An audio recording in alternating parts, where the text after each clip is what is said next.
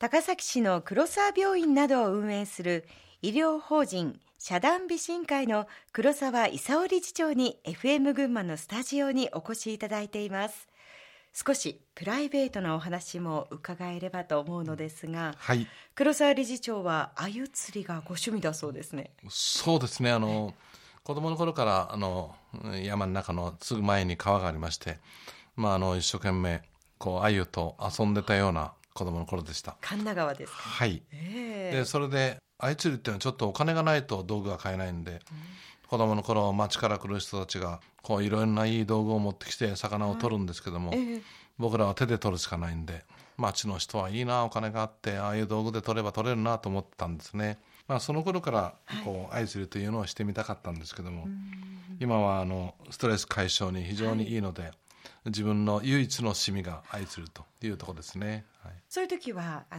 一旦患者様のことを忘れることができるというか。そうです。本当に午前中ぐらいは、日曜日の午前中ぐらいは没頭して忘れてられるんですけども、午後になってくると明日の仕事が頭にちょこちょこっと浮かんできて、しかし川の清流と、没頭している時は何とも言えないいい気分ですね。それから鮎釣りに行った時に実は魚以外にも得ることがあったそうですね。なんか新潟の方で美味しいものに出会ったそうではないですか。よく知ってますね、今黒沢病院の関係では魚沼郡五郎丸という一番美味しい米を出してるんですね。黒沢理事長が鮎釣りに行った時にやっぱり美味しい魚沼さんのお米に出会って、はい、それでもう絶対に患者さんに召し上がってもらいたいというその情熱で、はい、鮎釣りに行きながら、この地元の人だなと思う人に近づいていくと、米の話をするとみんな逃げちゃうんですね。逃げちゃう。当時はまだ闇米だったわけですから、一般の農家の方から直接買い取りができなかった、統制下の時代だったわけですね。でしかしそれでも諦めきれず、この川上がってきたら田んぼの中にジープに乗った老紳士がいて、近づいていって私はこういうもんですけど米をぜひと言ったらば、分かったと、だんだん、買えるようになってきたという。本当に苦労しましたね。そこまでお米にこだわるというのはどうしてですか。私の親が亡くなるときに本当においしいものを食べさせたいという気持ちがありまして、だからうちで入院している人たちはみんな私の親だというふうに思っています。医食同源という言葉があるように、医師が治す医療の力が3分の1、食事が3分の1、本人の気力が3分の1というふうに思ってますので、本当に食事はいいものを出すようにしてます、さて、最高の総合医療サービスをテーマに掲げていらっしゃいますけれども、黒沢理事長、この最高の総合医療というのはどのようなものとお考えですか。そうですね、これは患者さん一人一人が満足してくれる医療というふうに思ってます。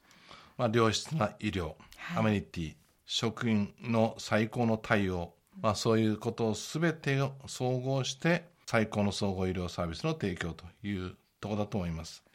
しかしどんなにやってもこれでいいんだという頂点はなくて、永遠に続くということになってくると思います。はい、そういうことの中の一環として、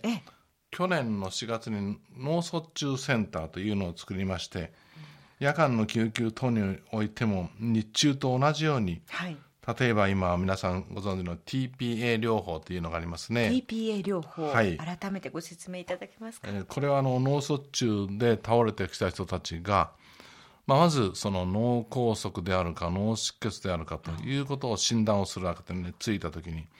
MRI とか CT を取ってすぐやるわけですね、でそれじゃあこの人が今どういう薬を飲んでるかというふうなことを調べなくちゃいけないというところ。あとは例えば血液検査をしてすぐ血液が止まりにくいか止まりやすいかというようなことを調べたりするわけですね、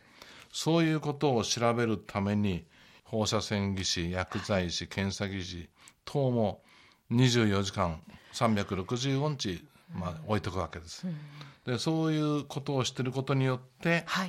救急車で来たと、1分でも早くこれを調べ上げて、この血液を溶かす注射を打つ適用であれば、そこでその注射をするわけです。本当にこれはすごいんですよ。もう打った瞬間手足が動かなかった人が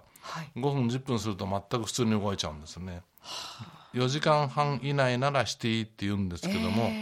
1分でも早い方が本当に良くなります。ですからそういうために今そういう職種を全部揃えてこれだけの職員を揃えておくことが人件にかかりまして、まあ、そんなに毎日来るわけじゃないから大きな赤字ですけども、やっぱりこれは助けるためにはこれをしなくちゃいけないというところでやってるわけですね。今後の目標についてもぜひお聞かせいただけますか。私たち美心会というんですけども、いろんな施設を持ってます。まずドクターで予防医療して病気にならないようにすると、そして残念ながら病気になったら救急医療で助けるということをして、そしてそうなって誰でもいつかは老いていくと、老いていった時に福祉、介護、そういうふうなものでして少しでも向上していけるように努めていくというところだと思います。で、私どもの美心会という、シンボルマークがあるんですけども、美心会、美しい心というふうに書きます。私が今ここにつけているバッジですね。バッジをつけてらっしゃいますけれども、それはどういう意味が込められたバッジですか。これは保健、医療、福祉ということを意味を込めて3つの丸にして、でこれを心という漢字にしてあります。本当だ、心を持って保健医療福祉をやるんですよというところです。またただ横に来てこうブレイクスルーで上がってます。上がってますね、確かに、これは現状打破ということを意味しています。現状を打破して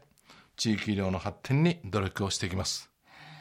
最後にこれから起業したいと考えている人へのメッセージの意味も込めてお話しいただければと思うのですが、起業、事業を起こして経営をしていく中で大切なことは黒沢理事長、何だと思いますか。そうですね、私も今までやってきて、いろいろと誰でも悩まない人はいないと思うんですね。悩んでいって、それで一つ一つ解決してくると最後は二者択一になってくると思うんです。で、その時に私は常に自分がしてほしいことをさせていただくと、自分だったらこうしてほしいなということをさせていただくという気持ちでやってます。職員にもそう言ってます。もうそう思ってやって、患者さんに叱られたらきちんと俺が謝ってやるということを言ってます。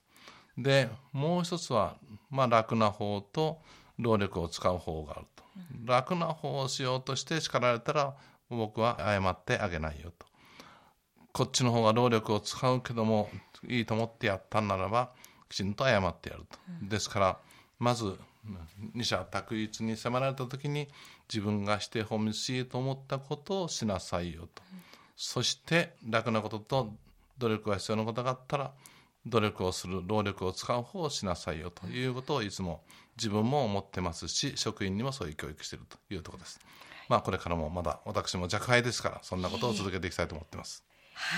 今日のトップインタビューは高崎市の黒沢病院などを運営する医療法人社団美心会の黒沢功理事長に FM 群馬のスタジオにお越しいただきお話を伺いました。最後に選曲していただいた曲をもう一曲お届けしたいと思います。